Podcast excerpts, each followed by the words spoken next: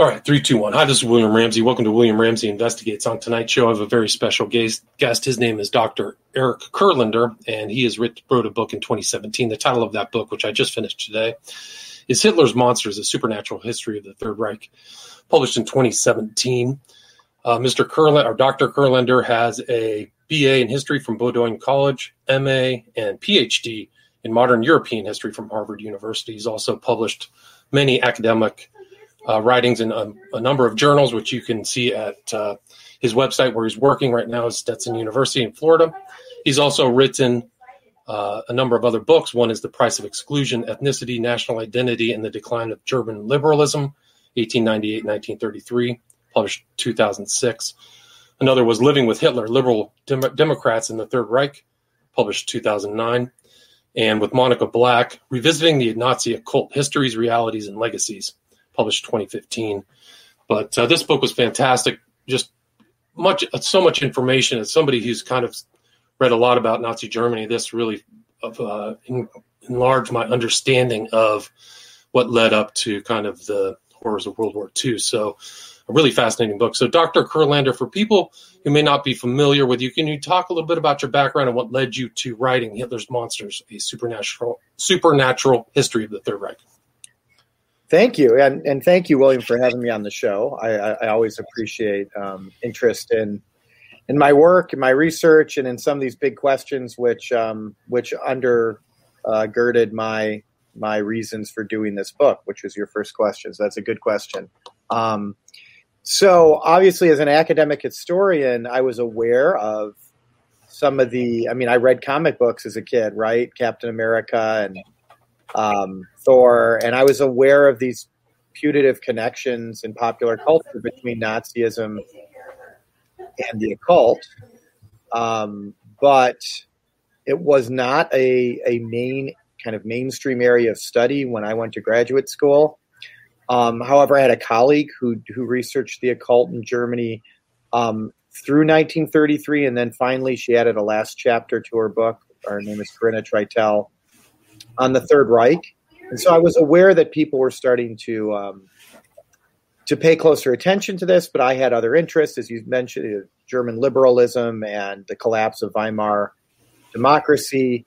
And when I was thinking about my third monograph, like big research project, I'm like, you know, there still hasn't been, at least not since Nicholas Goodrick Clarke, and he stopped in 1933, right? And my colleague I just mentioned, who only had that one chapter, there hasn't been a a comprehensive um, study of the occult, the supernatural, more generally, border science, um, paganism, what have you, um, not only before but during the Third Reich. So that was a question I kind of had, which many of us had who were in my field, I suppose, but weren't quite ready to research.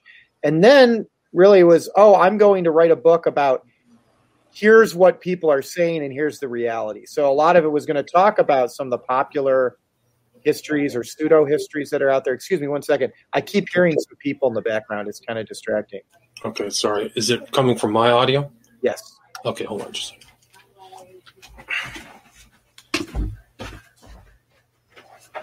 You're way you're way too loud. You're way too loud. Can you go into the other room?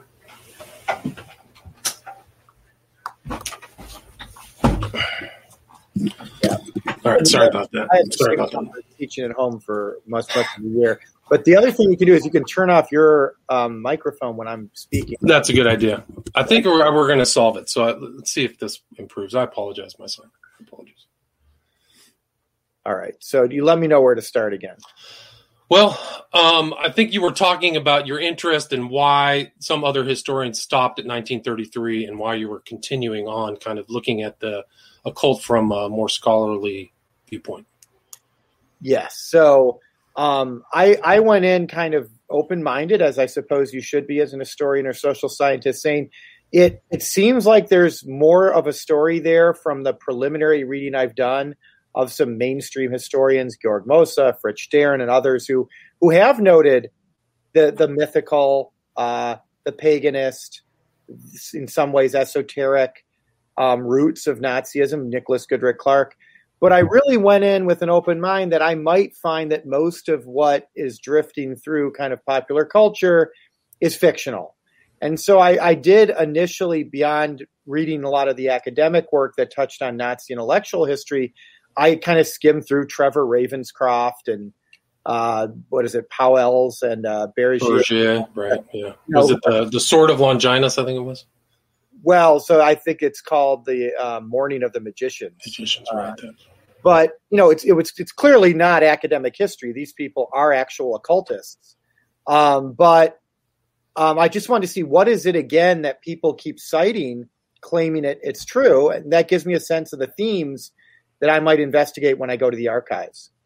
And when I first went to the archives, I think in 2010 or 11 for a preliminary view of the Federal Archives in Germany, I actually started to find putting in keywords like astrology, parapsychology, uh, divining, of course, in in German, right? Um, right. Pendeln or whatever these words were, you know, um, biodynamische um, Wirtschaftsweisen, biodynamic agriculture, anthroposophy. I found all sorts of files on this, including ones that my colleague Corinna Treitel hadn't yet looked at. Um, and I thought, wow, you know, there's a lot here maybe I can move away from here's what the popular history says and here's what actually happened and make it more about this is if we if we look at what's going on in the third reich from a supernatural perspective things that are not based in material reality or science right? Mm-hmm. um, or social science i'll just report on that. And so that kind of changed my perspective a bit and i found more and more material. And then the question was well, how how much can this really explain? Is this just a sidelight? It's not really that important to explain. For example, Nancy Reagan visited an astrologer. Very few of us would say Reagan's uh, two terms were defined by supernatural thinking. You might not like Reagan's policies, but um, you know James Baker's a rational guy, right? We no one would try to make that argument. So there's a difference between having a, a high-ranking person or two who visits an astrologer and claiming that supernatural thinking influenced um, the rise to power, Nazi ideology, and policy. So that was the next step, right? Could I make that claim? Is that an empirical claim? And as you can see in the book, there are places where I do think it explains things, and other places where I say it doesn't, right? And right. so that that gives you a sense of my kind of intellectual journey into researching this topic and it's it goes very deep. Uh, the starting and the beginning of the Nazi Party, you know, before the precursors were very distinct, and I think you made an argument, and I think you proved that argument that groups like the Thule Society and some of these other groups did come together, coalesce into the the NSDAP or what we call the Nazis. Can you talk a little bit about that? These ideas that preceded the beginning of the party. Yeah, right. So I have that whole chapter on the 19th century, basically, and all these ideas floating around Central Europe, Germany, and Austria, um, especially in the second half of the 19th century, which I kind of divide into three clusters, right? The what I call border um, science, which is our scientific doctrines that can't really be proven or reproduced in a lab, yet people who claim to be scientists claim to be practicing these sciences, like pendulum dowsing or parapsychology or biodynamic agriculture or world ice theory. And then um, on the other side, you have kind of purely faith based or religious oriented traditions, what I call folkish religion or Indo Aryan religion. It's this odd mix of kind of uh, Aryanized um, Christianity with the Jewish uh, antecedents taken out, and pure paganism, Nordic religion, um, Hinduism, Buddhism, all kind of merged together, which by the end of the 19th century is a very strong tradition in many parts of Europe, but especially Central Europe. And then in the middle, you have these kind of well known occult doctrines that unite elements of both, right? Like uh, theosophy, anthroposophy, Ariosophy, that claim to be able to bridge the gap between science. I'd argue in most cases what they were talking about is science was really border science, right? Like parapsychology. Right and religion. And when they talked about religion, it was almost never traditional Christianity. It was some kind of Bowdlerized version of Hinduism mixed with Nordic paganism right? Depending on which of those occult doctrines you subs- to which you subscribe. So I, I'm arguing that was already very popular in Germany, Austria, parts of France, parts of Russia, Great Britain, United States in the 1890s. And then the question is, does that have any link to the early Nazi Party? And as you're suggesting, um, in the course of the you know the first two decades of the 20th century, a lot of these occult groups start to become politicized, like the German Order or the Hammer Association, which is their kind of political wing. And some of their members go on to found uh, other chapters during World War One, and one of those chapters in 1918 merges with another occult group called the Thule Society, right in Munich, mm-hmm. and that group, while they're still talking about dowsing and you know astrology, also spent a lot of their time talking about how terrible the Jews are and how the Jews are all socialists or capitalists or something else terrible, or they're running the Catholic Church or they're Freemasons and they're trying to destroy Germany and you know steal all of the you know blonde blue-eyed women and destroy the race and they're coming up with all these bizarre ideas which you know were already there in the 19th century and that group that's meeting in the Four Seasons Hotel the end of World War One starts to attract people like Hans Frank, the main lawyer of the Nazi Party in the 1920s, ended up being the guy in charge of Poland. Rudolf Hess, who's a student in Munich at the time, later deputy Fuhrer, Dietrich Eckart. There, there's some question about whether they were actual members of the Thule Society or they just show up occasionally for lectures and debate, but they were showing up. And then within months of this, Sebottendorf, the guy who was in charge, because he's incompetent as a political leader, he's also editing an astrology journal, right? right. Um, some of the members of the Thule Society are like, you know what? This isn't going to get us anywhere. Plus, he then screws up, and a bunch of the far right people who are planning to assassinate the Jewish socialist, uh, basically prime minister of Bavaria, they screw up, they get caught, and they get executed. So he's blamed for that too.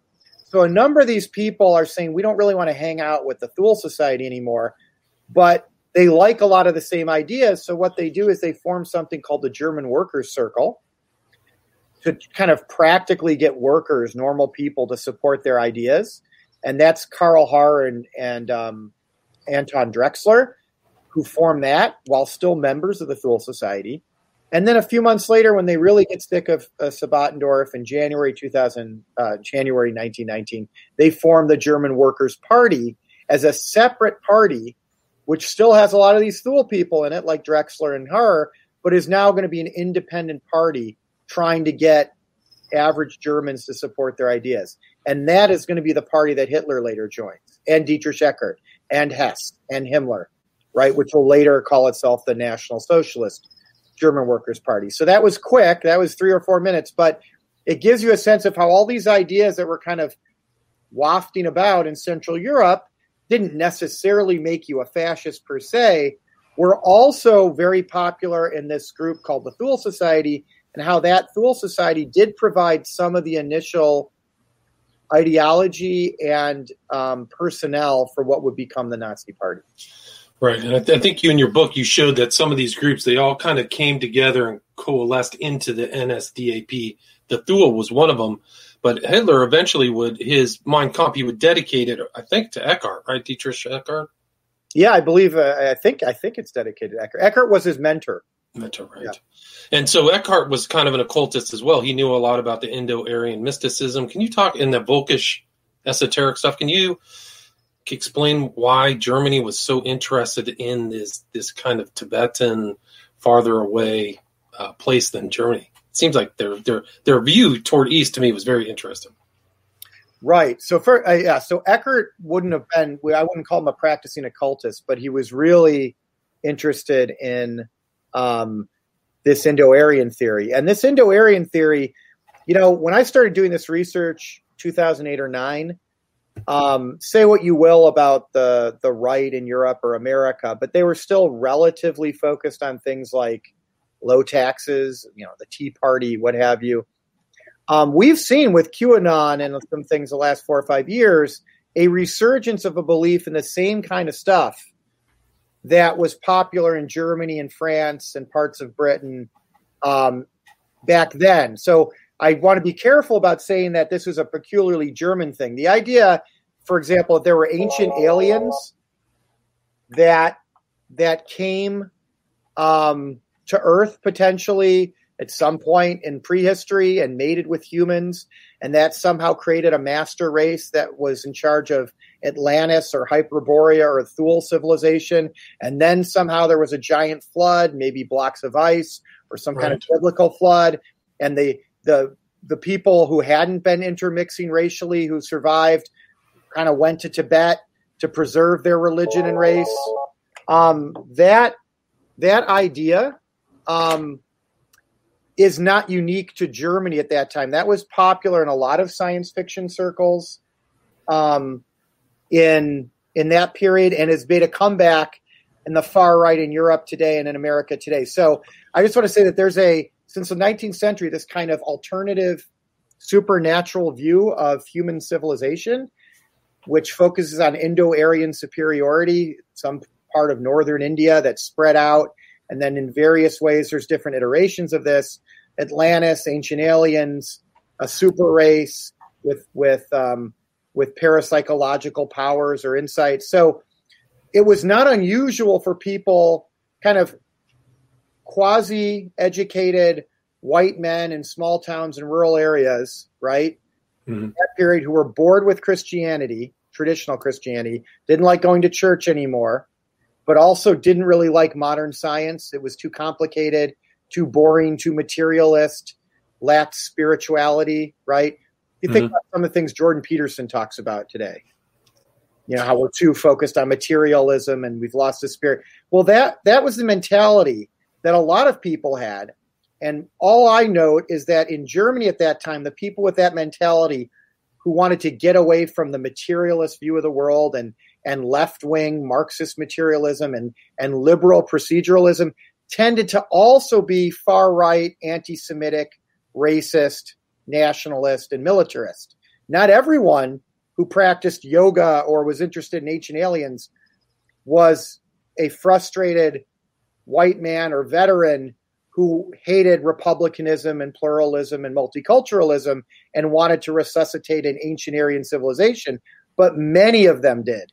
And that's what I try to show in the period around, you know, the late 19th to the, you know, first third of the 20th century that there's something happening in Germany where it's not just fun stuff you listen to on the radio or reading comic books. They're actually meeting at mountains and and having quasi Masonic um, rituals and tracing people's you know Aryan ancestry back to the 18th century and wearing robes and coming up with swastika symbols or throwing on books. And they're starting to believe this stuff, right? right? It's one thing to read Captain America comic books, it's a little more dangerous when you actually think there were ancient aliens and there was a superior race and racial mixing is going to undermine your economy and your culture. And and again, so I'm just trying to say that this these ideas that were percolating in lots of parts of Europe, um, and in some ways parts of India and Japan, there were certain theories of civilization that were similar, right? Um, mm-hmm. That that does have a correlation with this is one of the arguments of my book. People who also supported far right or fascist politics, and then I kind of trace that through the Nazi Party.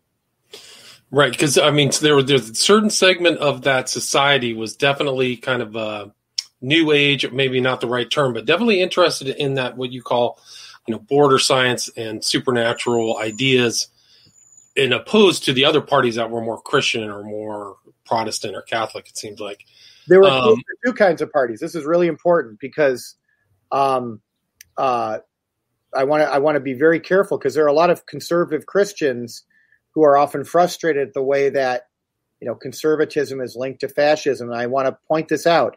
Really traditional Christians in that period, Catholics who went to church, were not as enamored of these ideas as kind of lapsed Protestants or lapsed Catholics, meaning um, it was an alternative not only to modern secular science, which is a would be a typical liberal or left wing critique of the right, right? That they don't really embrace science, facts, data, complexities of reality. They're always looking for some faith base.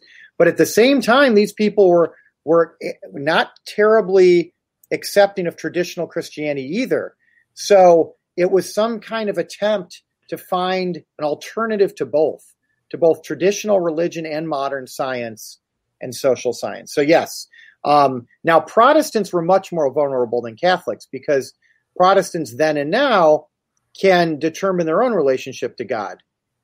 They they continually break off, splinter, leave their church, go to another church. As long as they say they accept Jesus in any way they want, even a blonde, blue eyed Jesus that supposedly wasn't Jewish, which is what right. a lot of these people are arguing, they can claim they're Christian. So, the one thing I also want to be careful about I'm not saying that everyone who claimed to be Christian was opposed to these ideas. In fact, many Protestants, actual practicing Protestants, were willing to discard the Old Testament and claim that Jesus was some reincarnation of Balder, the Nordic god, and he was blonde and he wasn't really Jewish, and these these kind of odd ideas that late 19th century racist theologians threw out there, and that people like Himmler and Hitler then picked up on, right? Right. Positive Christianity. Well, that means Christianity part without the Judaism. right. Testament. Well, so, their version of it. I mean, and that's kind of like seems to be a trend within that Nazi party is turning everything in the outside world into this kind of Nordic Aryan perception. It seems like that was very common for them. Um, can you talk about uh, Hitler and Schertel? He was you, you, mentioned the name Schertel pops up a number of times, and uh, I, I, found that, fascinating that Hitler was reading kind of a magical tome.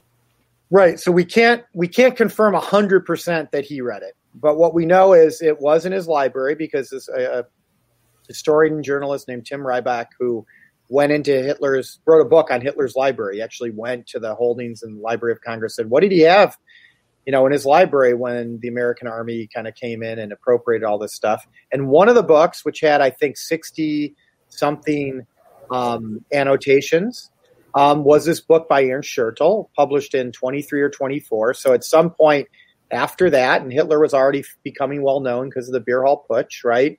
He sent it to Hitler. It seems like he probably sent it in the 20s um, and dedicated it to him. And Hitler clearly didn't throw it out. He kept it in his library. And there are all these annotations. And so, given that circumstantial evidence, it's unlikely someone else had access to his library after he got a book dedicated to him. He didn't buy it in a used bookstore and made those comments. So that's why I I argue in the book it's likely Hitler's own um, annotations. And if that's true, and again, with the qualification that we don't know 100% they're from Hitler, the things he underlined um, are fascinating because this is a book by an open parapsychologist who believed in so-called magic, right? Mm. I call that section of my the chapter Hitler's magic. I, I do not argue that Hitler himself believed in magic. Um, there are again crypto historians who claim Hitler practiced magic and met with Gurdjieff, and there's no evidence for that. What Hitler clearly did, like a lot of Americans today, right? He read popular psychology at that time that included parapsychology for insights on how to manipulate people, right, mm-hmm. or manage crowds. Um, and he clearly found this book fascinating because whether if you take the the supernatural language out. It's all about how do you appeal to groups of people and and manipulate them. Now, Schertel believe there's actually magical energies that that great shaman, a great shaman can use or wield. We don't know for sure that Hitler believed that. What we do know is he read it and was it was clearly one of the things he was looking at when he was tr- developing his propaganda and his approach to, um, you know, large propagandistic um, uh, campaigns, right? So, mm-hmm. so that's why I found it really interesting. It's an overt use, if if indeed those are his annotations, of a parapsychological book um, to think through ways of manipulating crowds. And why would he do that? Well, as Alfred Rosenberg noted in one of the archival documents I found, and Alfred Rosenberg did not like the occult. He claimed to see it as a rival ideology to Nazism. He nonetheless noted that a lot of the people who like our party, we have to admit, were really into astrology and parapsychology and the occult and frost giants. So if Hitler recognized that, why wouldn't he try to tap into that? Right? In the same way you argue politicians now who don't secretly believe that Hollywood liberals drink blood have no problem saying, well, we don't know that they're not drinking blood and, and isn't pedophilia bad because if that appeals to even 10% of your constituency that's 10% you just got to go out to the polls. So i'm not arguing that hitler actually believed all the stuff in the book but he clearly found it as a bridge an intellectual bridge to some of his constituents who were desperate and angry and had a lot that was frustrating going on in their lives and were seeking some kind of new faith new leader Right. And I think you mentioned a number of times in your book, like that was a very turbulent era. So I think that you kind of show that this could be an outlet for those people going through post war, hyperinflation, depre- uh, Great Depression events. Absolutely. Uh, in fact, this is a good moment to say I, I come up, it took me a while to come up with this concept, but what I argue is, is then and now, every society is something I would call a supernatural imaginary. It's this kind of amorphous, um, set of beliefs and practices and ideas that are not coherent enough to call a religion or a or an ideology that you draw on to make sense of the world, right? If you don't accept science and math and data, right? You need some way of and what what I'd argue is that supernatural imaginary gets triggered and people resort to it more in times of crisis and confusion. So it's always there. But when everything's destabilized and the normal authorities don't seem to be as authoritative anymore. The economists seem to be wrong. The the people who say democracy is going to work appear to be wrong. The the media seems to be lying to you. Then you start looking for these alternatives that are floating around, usually on the fringe, and they can become mainstream. And so I'm not saying that Germans were all clueless and in normal times were like, yeah, I don't trust what I read in the newspaper. I'm going to go ask my astrologer but they were already interested in some of those ideas. And when everything broke down and you can't get enough to eat and you can't find a job and the world seems to be collapsing around you, these became more attractive ways of making sense of reality. Right. Right. And I mean, I think that's it. I think that that might have been one of the reasons why the Nazi Party had that, you know, growth right there after the Great Depression. Um, exactly one of the oddities and what I found in your book, which was counterintuitive for me, was that the Third Reich actually, once Hitler came into power, had they weren't fully accepting the cult. You your chapter is Third Reich's war on the occult. Can you talk about the kind of counter occult uh, ideas that were there after after they came to power, after the Nazis came to power? Right. Well, and first of all, there's a long tradition. So Hitler himself makes fun of occultists in Mein Kampf. He has that famous line where he said our movement's not going to get anywhere if we're hanging out with uh, wandering scholars clothed in bearskins. Which again, when I started doing the research, I'm like, that's so silly. Who would run around in public wearing a bear skin or an animal skin?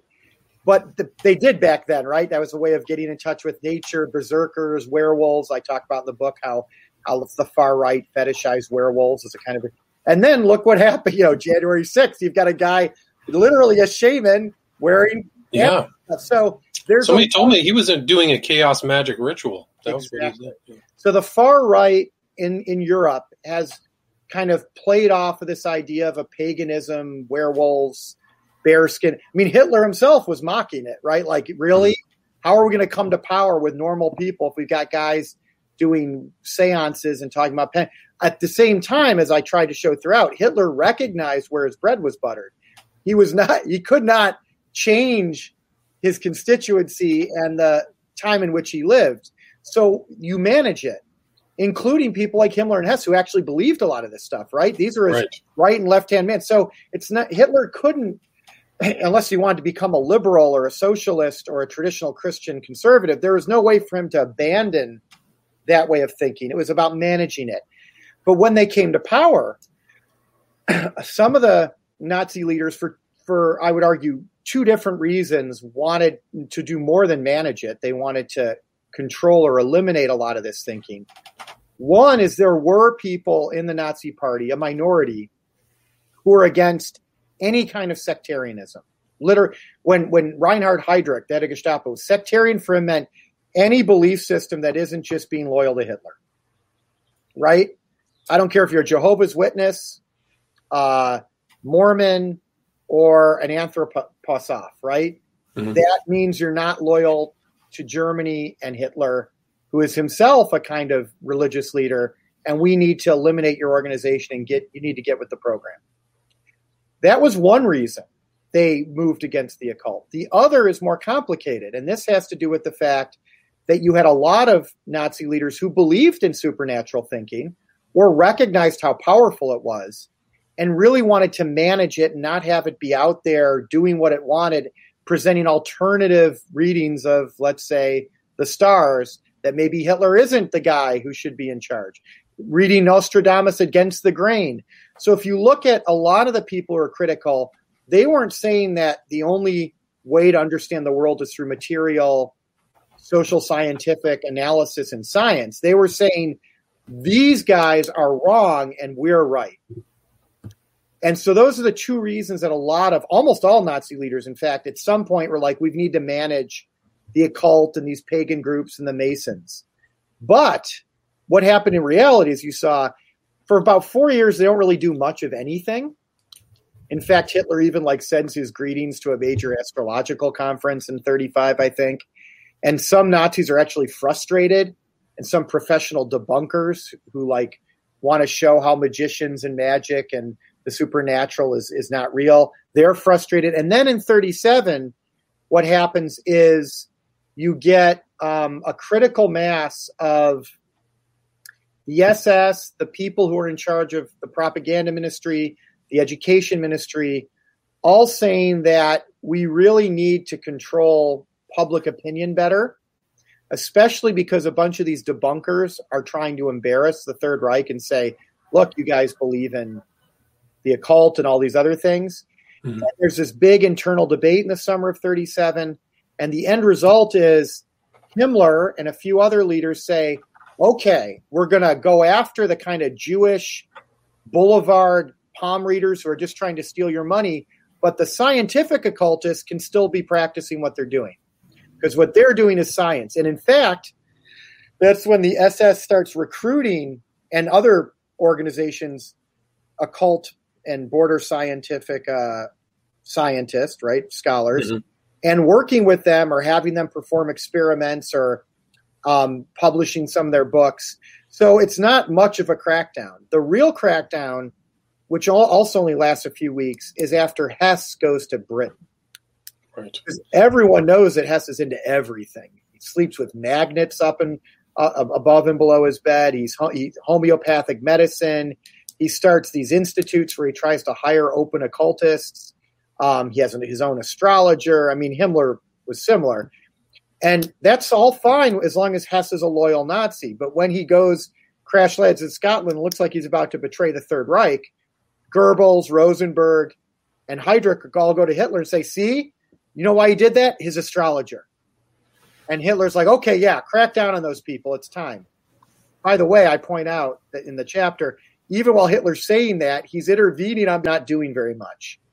And within a few months, a lot of the occultists who are arrested or let go. And by 1942, as I show in later chapters, Himmler has hired a bunch of them again to do research for him. So it's a very desultory and uneven crackdown but it does show you that it's not a one-to-one relationship it's not like every nazi sitting there going oh yeah i believe every crazy thing i read you know in an astrology journal they just are very aware as i argue throughout whether it's pragmatic or ideological that supernatural thinking is very popular and that it needs to be managed controlled and exploited but it's never going to be completely eliminated right right yeah, I mean it's pretty amazing. And these guys who were at the top of the Nazi Party, their administrative bodies, you know, like you said, they were drawing in these occultists, and Himmler was trying to make an alternative to Christianity.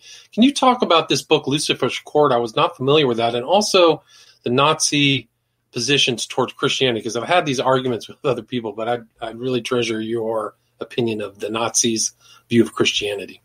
Right. Yeah, chapter six. So that's that. That chapter is kind of all on all about the religious um, kind of ide- the ideology and attitudes towards religion of the Third Reich and how these these longer term traditions played played a role, right?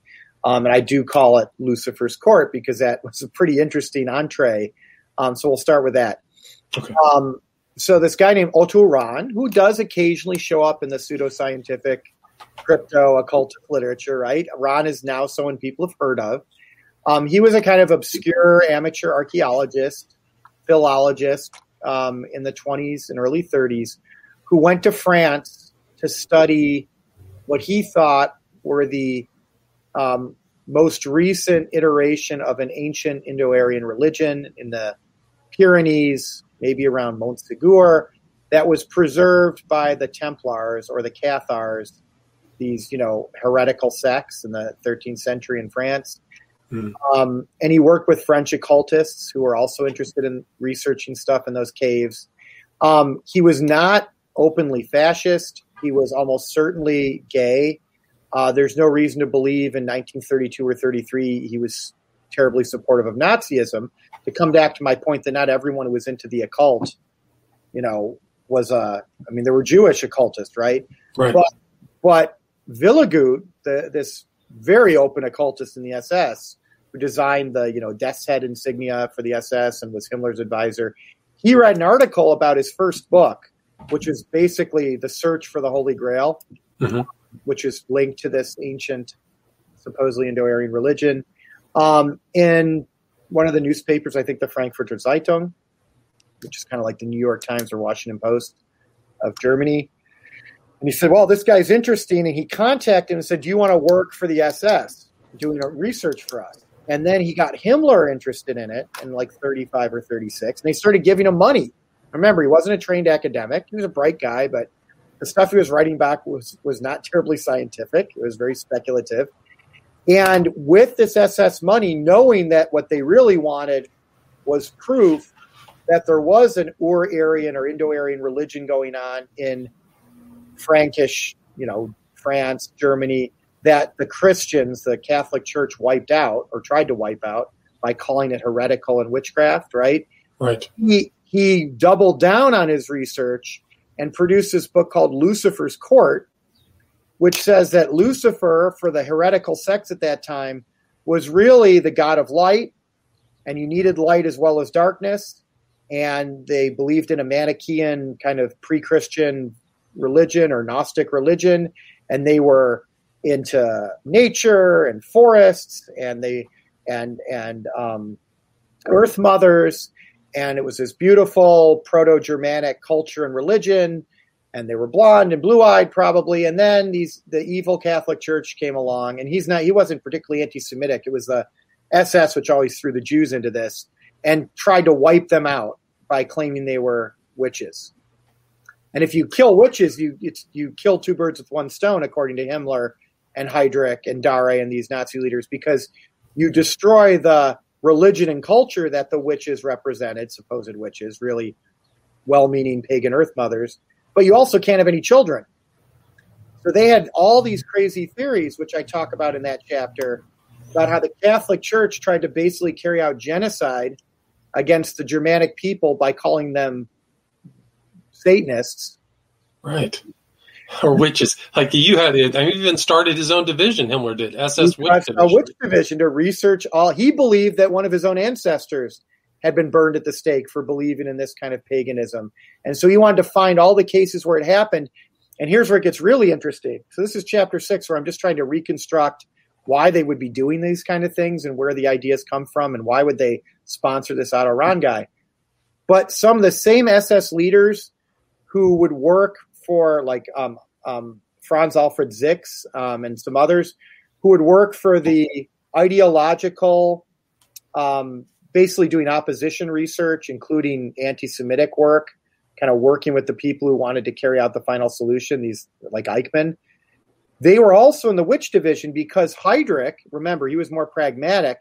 It's like, well, if this did happen, this gives us uh, insight into how the Jews, who are always a minority in the shadows, right, mm-hmm. manipulate uh, mainstream Christian institutions to commit genocide against Aryans. So we can use this to understand what they're doing against us today and possibly flip the script on them. So it wasn't just even bizarre far right crazy theories like I watch the History Channel, I think ancient aliens are cool. They actually thought they could operationalize some of this research to figure out how the Jews were manipulating the Masons, the Communist Party, the banks, the Catholic Church in the 30s to destroy Aryan civilization and how they could flip that back at them. Now, I'm not saying that's the only reason they committed the Holocaust. I'm just saying that what sounds like a bizarre sidelight had some real world repercussions in reinforcing, in some ways, their views towards Jews as this kind of shadow, shadowy world conspiracy, you know, Right, like it's this overarching conspiracy. New world, New world order run by Jews, Jewish. But it's it, it is interesting that book I saw a tie-in because there was also this other character Julius Evola who talked about the Grail mystery as well, and he was also sponsored by, I think it was the S, uh, well, somebody like. You want to connect this to the present, so yes. Evola yeah. was so fascist and so racist and so driven by a fascination with the with the Grail and Indo-Aryan racial purity that Mussolini got tired of him and said, "Yeah, I'm a fascist, but we're we're Italy after all. We're not that into the really racist, crazy stuff that the Germanic fascists believe in. Why don't you leave me alone?" I'm simplifying here. So he goes to Germany and says, "You really believe in this idea of an international racial utopia from Japan through northern India and the Brahmins to the Persians in Germany. Can I work with you? And I, I've seen the, the archival documents. The SS is like, well, he does sound a little nuts, but this is the kind of stuff that Himmler and other people that give us orders like. Why don't we let him use our library and see what he comes up with? So he starts working in the SS libraries. Remember, the SS have confiscated all this stuff from occult groups. They don't burn it like they burn, you know, Huckleberry Finn or Jewish literature or Einstein. They actually keep it and read it. So while Vola's working in these SS archives and libraries, he writes a bunch of bizarre books about Aryan civilization and and traditionalist philosophy and going back to a pre, you know, industrial society. The S is like, this isn't so bad. It's kind of the stuff that a lot of us believe in. And then after the war, he somehow manages, despite all of this, right? Despite even Mussolini thinking he's a little too out there, and the SS saying, okay, fine. He becomes this leader of the new right in the 60s and 70s in Europe, in Italy, and other parts of Europe, proto fascist. And then Steve Bannon starts quoting him. I don't know. Yeah, you there you go. No, I'm familiar with that. It's a lot of the yeah, alt right. So Evola's uh, up there in the top ten of writers in the alt right. I'm not. I'm not making this up. Like there's a clear connection between the late 19th century stuff that a lot of alt right, far right, people frustrated with modernity, industrialization, immigration, open borders, multiculturalism, feminism, liberalism, socialism, we're all starting to say we need to get back to, right? That right. seems to help the Nazis get a third of the vote, right? Let's give the Germans credit. Never gets more than 37% with 40% unemployment. If America had 40% unemployment right now, would the far right in our country get 30% of the vote? I think they would. So, so let's just be aware that these ideas are always there percolating. They're fine when they're in comic books and movies. Right. But when they become your worldview, we can see again what happens, right? Need These Absolutely. operationalized. Absolutely. That's a almost that's just almost a perfect way to wrap it up because that's where we're at now. We're at this kind of period of destabilization, a lot of uh, uncertainty, public uncertainty, a lot of sociological issues. So people better be careful. Um, it's just great to talk with you. I, there's so much more in this book, people. You got to go get this book. I mean, we barely, you know, covered half of it, but uh, and it's also fascinating that they thought that they were going to make a utopia in the East. That to me was also kind of like considering what really happened. It's just incredible. Anyway, well, but it, one thing about that that's interesting. Part of their justification for reclaiming what they claim was ancient Germanic territory was collecting archaeological artifacts and forts and all this stuff and ignoring mainstream archaeology, right? Which would have mm-hmm. said, actually, this looks Slavic or we are not sure what it is. They constantly read into it ancient or Ur Aryan realities to the point where there is that spear of Kovel I talk about in the book. Mm-hmm. So there's no evidence actually that Hitler cared about the spear of destiny that pierced Christ's side, other than it was valuable and he wanted to move it from Austria to, to Nuremberg with the other crown jewels. Right. What is clear is that Himmler, Rosenberg, and other Nazi leaders thought that there's, there's a spear of Kovel which I guess Slavs claim was an ancient Slavic kind of totem, and they thought was an ancient Germanic one. So again, think about this huge modern industrial war machine justifying enslaving and murdering Slavs and Jews by saying, well, the archaeological evidence, and remember, Himmler was a chicken farmer. He had no background in archaeology or carbon dating, right? Is is because we've decided these artifacts are Germanic, right? Or these, the, so again, this is where it starts to get operationalized. Once you leave the realm of of actual facts, science, empiricism, anything can be argued, right? And if you have the power when you're arguing those ideas, you can then operationalize them. Yeah, that's a great point. I mean, that that's why this background before the World War II is so important because it didn't just come out of nowhere. It, it be, just like you said, it became oper- operationalized. Um, Dr. Kurlander, where, where's the best place for people to buy your book? And is there anything I missed? Anything you'd like to add before we wrap up? No, I mean, obviously, there's a lot of things we could have talked about, including the war, but um, uh, we've gotten into a lot of the, the core arguments and the evidence and uh, ways of. And by the way, this is really important. Why is history relevant? Why do we do it? Why do even my medieval and Renaissance colleagues or people who study, you know, early modern Japan?